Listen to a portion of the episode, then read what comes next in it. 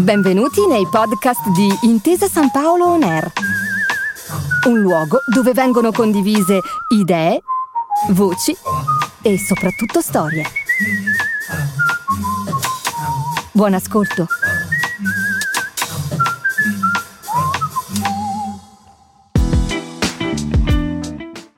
Benvenuti in Mentor del Futuro su Intesa San Paolo On Air. Sono Alberto Mattiello e con la mia voce vi accompagnerò nel mondo delle start-up. Come nasce un'idea? Come si raggiunge il successo? Perché è importante avere a supporto le persone giuste? In questo podcast approfondiremo questo tema incontrando alcune delle startup protagoniste di Be Heroes, un programma di accelerazione, mentorship e investimenti realizzato in collaborazione con Intesa San Paolo e i mentor che li hanno seguiti in questo percorso di crescita aiutandoli a raggiungere il successo. Ma diamo subito il benvenuto ad Alice Michelangeli, co-founder e CSO di uh, Prometheus e poi Valentina Menozzi, co-founder e CTO di Prometheus. Ciao Alice, ciao Valentina. Ciao Alberto, ciao a tutti. Ciao, Benvenuti. buongiorno. E poi ovviamente diamo il benvenuto anche al loro mentor, Giulia Bramanti, avvocato e partner dello studio legale Eversheds Sutherland. Ciao e benvenuta, ciao Giulia. Buongiorno a tutti. Allora, prima di iniziare, eh, volevo fare questa riflessione. In molti mercati eh, i processi di sviluppo innovativo cercano di rispondere sempre di più ad un'aspettativa di prodotti e servizi personalizzati. Questo ha coinvolto anche il settore sanitario che negli ultimi dieci anni ha compiuto un enorme balzo in avanti su questo tema, passando da una medicina basata sull'evidenza ad una medicina di precisione. Quindi da consigli nutrizionali basati sul codice genetico, alle pillole personalizzate sulle caratteristiche dei pazienti, alla medicina rigenerativa. Allora non è un caso che secondo la ricerca di Markets e Markets si prevede che il mercato globale appunto della medicina rigenerativa raggiungerà quasi 18 miliardi di dollari entro il 2025 comunque raddoppiando in solo 5 anni. Ma quindi che cosa la medicina personalizzata può avere in comune con la stampa 3D? Ne parliamo appunto con Prometheus. Allora Alice, come è nata l'idea di che cosa si occupa uh, questa startup di, di biotecnologie e per voi che cosa significa il concetto di personalizzazione? Prometheus è una startup nata a novembre del 2017 da me, Valentina e Riccardo, che di formazione siamo tre biotecnologi e di fondo abbiamo sviluppato un cerotto personalizzato per il trattamento delle ferite gravi, quindi parliamo di piaghe da decubito, ulcere da piede diabetico e siamo andati a combinare eh, il sangue del paziente stesso, per questo il nostro cerotto è personalizzato, con dei biomateriali stampati in 3D. Quindi per noi il personalizzato risiede proprio nell'unicità che ha ogni singolo individuo che contiene all'interno del proprio organismo delle molecole, dei fattori di crescita che gli permettono di guarire da solo. Quello che noi andiamo a fare è un po' accelerare questo processo che fisiologicamente già avviene, quindi senza avere effetti collaterali proprio perché personalizzato e autologo. Quindi sostanzialmente è una sorta di cerotto che viene assorbito e letto come se fosse una vera e propria seconda pelle. Esattamente, infatti ci piace proprio chiamarla così, seconda pelle, perché l'organismo riesce a riconoscerla come propria. Bene, a questo punto Valentina, a te volevo chiedere ovviamente che cosa è successo con il programma uh, Be Heroes, quindi avete partecipato alla quarta edizione, ci vuoi raccontare qual è stata la vostra esperienza e anche quali sono stati a tuo avviso i consigli più utili che avete ricevuto dal vostro, dal vostro mentore? Sì, allora il programma è stato estremamente interessante, direi anche molto stimolante ed attivo, perché nonostante il periodo storico che diciamo non, non permetteva troppo eh, il rapporto diretto, quindi meeting o potersi incontrare da vicino, comunque il programma è stato gestito in modo eh, diciamo molto fruttuoso, sono stati organizzati diversi incontri con delle realtà che ci hanno dato feedback estremamente importanti e ci hanno permesso anche un po' di... Eh, eh, ottenere dei consigli utili su come procedere poi eh, nelle nostre prossime attività a livello aziendale, quindi incontri con chi opinion leader del settore piuttosto che con aziende che sono esperte nell'analisi dei mercati nei quali noi ci muoviamo, quindi direi è stato un, un percorso estremamente utile e soprattutto nel percorso di, di mentorship che abbiamo anche seguito insieme a Giulia che è stato estremamente utile per noi in un momento in particolare storico dell'azienda in cui avevamo eh, eh, bisogno, estremamente bisogno di una figura come la sua, non solo da un punto di vista professionale ma anche da un punto di vista umano, mm, perché appunto molto appassionata anche al, al progetto che stiamo portando avanti. Direi che il consiglio più utile che abbiamo ricevuto riguarda soprattutto sul come instaurare un rapporto con il partner eh, sia da un punto di vista contrattuale che no, nel senso come gestire il contratto con, con il partner senza inge- ingessarlo, ma con una visione stra- il più strategica possibile. Questo è impor- molto importante per una startup perché le grandi aziende, le multinazionali hanno delle velocità decisionali e d'azione molto diverse rispetto a quelle della startup. Quindi se anche la sta- startup si perde in alcuni vincoli, in alcune caratteristiche eh, spigolose del contratto, si rischia di portare le trattative alle calende greche. Invece affrontare il rapporto col partner in modo strategico aiuta la startup a velocizzare estremamente il percorso, il discorso e anche a quindi raggiungere degli obiettivi nel più breve tempo possibile aumentando il valore in azienda. Ma penso che tu hai toccato uno dei punti fondamentali che tante volte ingessa il mondo dell'innovazione, il fatto di, di costruire no, contrattazioni troppo regolamentate che poi alla fine impedisce veramente di avere un rapporto complementare di crescita e di crescita comune tra partner. Per cui ecco, mi sembra che sicuramente da come l'hai raccontato e fra un attimo insomma andremo a intervistare anche Giulia, eh, mi, mi, sembra di poter dire che è stato assolutamente fondamentale per il tipo di percorso che avevate bisogno di fare voi. Eh, Alice, torno su di te un, un secondo. Voi a che punto punto vi trovate adesso con lo sviluppo della, della, dei vostri prodotti e della vostra società? Noi attualmente stiamo vendendo il nostro prodotto nel settore veterinario, nel quale siamo partiti da febbraio dell'anno scorso e l'obiettivo è quello però di riuscire a certificare il, il nostro device che si chiama Ematic anche per il settore umano, che ha delle regolamentazioni ben più stringenti e quindi ci costringe a seguire delle tempistiche dei test che richiedono appunto eh, costi e, e tempi di attesa più lunghi. Ma quindi però mi, mi viene una domanda. T- tipicamente il mondo farmaceutico, se, per, per, per, mia conoscenza, lavora al contrario. Tipicamente parte prima dal mercato principale, che è quello umano, e poi magari no, dai brevetti in gestione per i collaterali, tipo il mondo veterinario. Allora, perché voi siete partiti dagli animali? In realtà è una, caris- una, caratteristica non solo del settore farma, ma anche proprio del settore dei dispositivi medici, che è quello in cui noi ci stiamo muovendo. Tutti tendono a partire dal mercato più grande perché hanno risorse economiche che glielo permettono.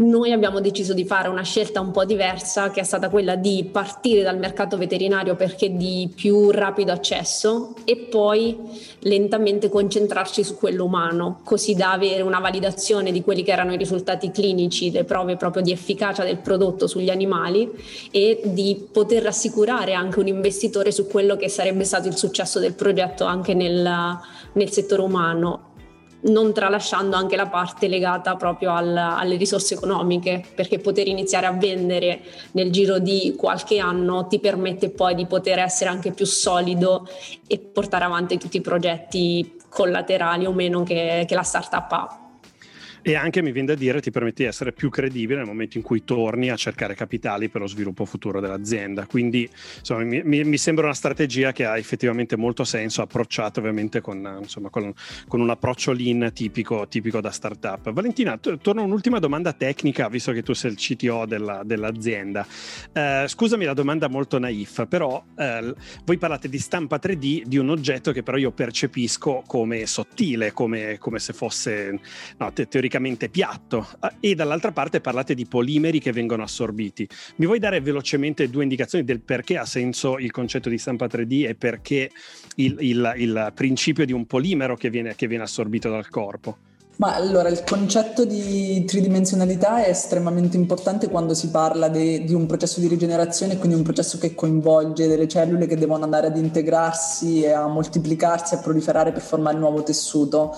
In particolare per quanto riguarda noi, quello che abbiamo sviluppato è una, appunto una struttura che si comporta come un vero e proprio scaffold e che ha eh, non solo una tridimensionalità a livello proprio macroscopico, ma anche a livello microscopico c'è una porosità e un'interconnessione di fibre che facilita la migrazione delle cellule proprio nel sito leso, la loro proliferazione, quindi si moltiplicano proprio per andare a formare nuovo tessuto e andare anche a rilasciare tutte le componenti della matrice per, eh, nel, nel processo di rigenerazione. In questo caso quindi i biomateriali svolgono l'importante funzione di andare a creare un ambiente più eh, come dire, ospitale possibile per la formazione del nuovo tessuto che viene a sua volta stimolata dal prodotto ottenuto dal sangue del paziente tramite appunto il processo che abbiamo identificato. Quindi è un po' una sinergia tra il derivato del sangue e i biomateriali che eh, vanno ad, ad, incentivare l'attività del, del, del derivato ematico e a creare un ambiente adatto alla rigenerazione.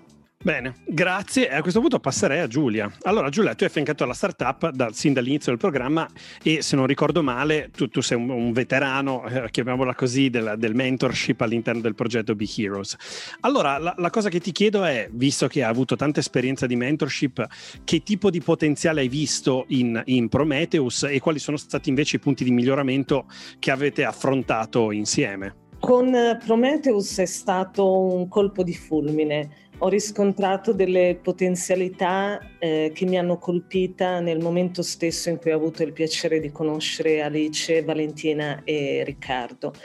In particolare eccellenza tecnica, unita ad una grande sintonia tra i founder e soprattutto una chiara visione del loro futuro e dei traguardi che vogliono raggiungere. Quindi più che una startup, eh, Prometheus è un'azienda strutturata, con eh, potenzialità non solo all'interno del mercato italiano ma anche all'estero e con una vocazione etica perché i loro prodotti eh, mirano ovviamente a migliorare la vita sia degli animali che delle persone. Per quanto riguarda i punti di miglioramento, oserei dire che sono stati reciproci. Più che una mentorship è stato un, un brainstorming eh, una condivisione di vedute ehm, che ha creato sinergie positive fin dal primo incontro che ho avuto con loro. Da un punto di vista tecnico, in termini di miglioramento, credo che eh, grazie alla nostra co-mentorship, come, come amo definirla, eh, i founder di Prometheus abbiano acquisito più consapevolezza eh, delle proprie potenzialità con un affinamento giuridico perché eh, hanno sicuramente eh, chiara ehm, la pipeline del loro percorso e ovviamente è necessario, come prima accennava anche Valentina, andare a contestualizzare da un punto di vista giuridico determinati rapporti e determinate intuizioni. Io ho una curiosità per, per Alice. Um, io mi immagino che all'interno del progetto Be Heroes il, il, momento in cui venite abbinati a un mentor sia un momento importante, quindi ci sarà anche dell'attesa no? rispetto a, questa, so, a tutte le possibilità. Allora, quando avete scoperto di avere un legale che vi avrebbe accompagnato, come, no, come avete reagito e che cosa poi è cambiato magari anche nel percorso? Assolutamente sì, nel senso che l'attesa e la, la, decisione poi del mentor che ti viene assegnato è una delle fasi più più critiche, nel senso che ci si chiede sempre ma chi sarà ad affiancarmi in questo percorso, chissà dove potrò migliorare, in quali aspetti? E noi ingenuamente ci aspettavamo in realtà qualcuno di tecnico, ci aspettavamo qualcuno che fosse più verticale rispetto alla tematica che trattavamo. E quando poi abbiamo scoperto che sarebbe stata Giulia, che sarebbe stato un avvocato il nostro mentor, all'inizio ci ha lasciato un po' così perplessi e non sapevamo bene neanche noi cosa avremmo fatto insieme, dove Giulia avrebbe potuto um, farci crescere. E invece poi eh, come ci siamo incontrati, come abbiamo iniziato a parlare?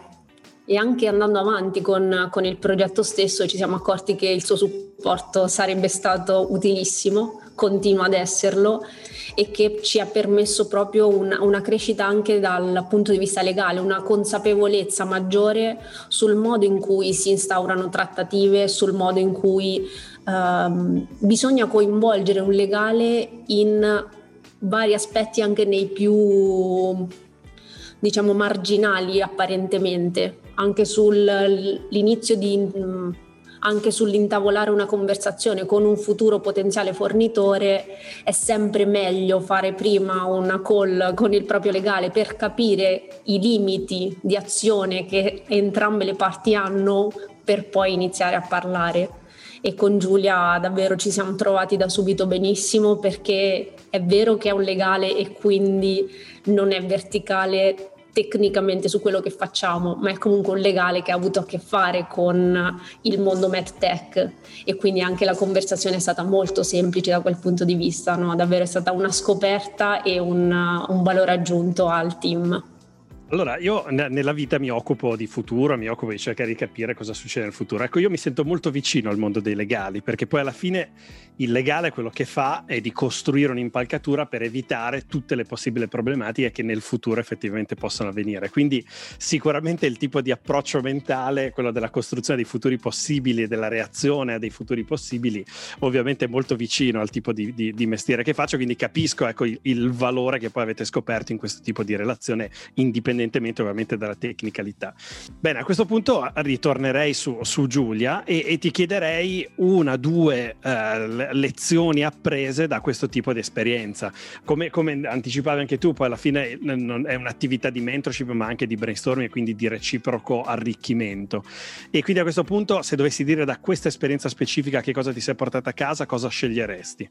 Beh, sicuramente che l'unione fa la forza su diversi livelli perché per quanto io possa essere appassionata di medtech non, non sono un tecnico ovviamente.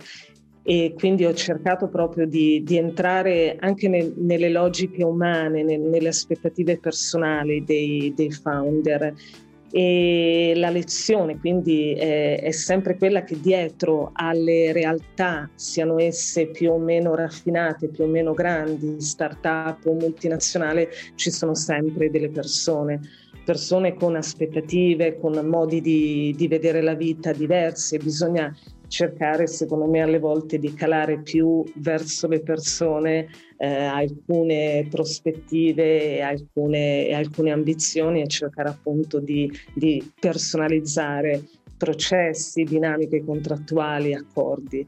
Eh, sicuramente queste sono le, le, lezioni che fino ad ora eh, porto nel mio cuore, ma sono certa che ce ne saranno anche molte altre via via che Prometheus prenderà il volo. Allora Giulia, intanto ti ringrazio. A questo punto chiederei uh, un'ultima battuta ad Alice su cosa c'è nel futuro di Prometheus.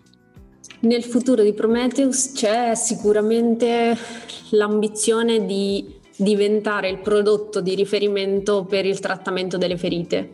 Quindi c'è l'aspettativa, la voglia di essere il, il, prodotto che sarà presente in tutti gli ospedali e che quindi possa essere utilizzato dai pazienti allettati o meno per guarire le proprie, le proprie ferite. Questo è il nostro più grande sogno, obiettivo ed è quello che ci motiva anche ad andare avanti.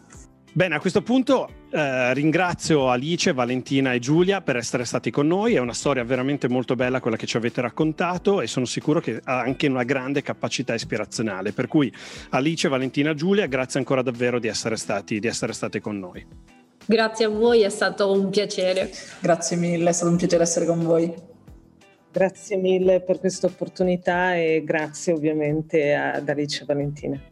Allora, che cosa ci insegna l'esperienza di Prometheus?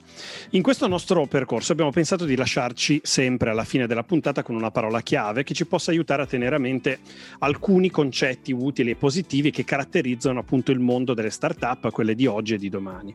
Allora, oggi de- delle parole eh, che, che abbiamo, la parola che abbiamo voluto estrarre è la parola traction. La traction fa parte vita, della vita delle start-up. Per conquistare un mercato una start-up ha bisogno di dimostrare con prove sul campo la credibilità propria del proprio team, del proprio modo di lavorare e delle idee che sta portando avanti. Quindi il percorso alle volte è controintuitivo, esattamente come è stato fatto da Prometheus, partendo al contrario di tutto il mercato, da, da un mondo collaterale per poi arrivare in seconda battuta nel mercato, nel mercato principale. E quindi anche se il percorso alle volte è controintuitivo, in questo periodo in cui l'innovazione e lo sviluppo a tempi molto molto ridotti e molto rapidi, le prove sul campo sono veramente l'unica moneta che ti permette permette di crescere ed attirare capitali. Bene, con questo vi ringrazio e vi aspettiamo su Intesa San Paolo On Air per scoprire le storie, le parole chiave delle prossime start-up. Grazie a tutti. Grazie per aver ascoltato i podcast di Intesa San Paolo On Air. Al prossimo episodio.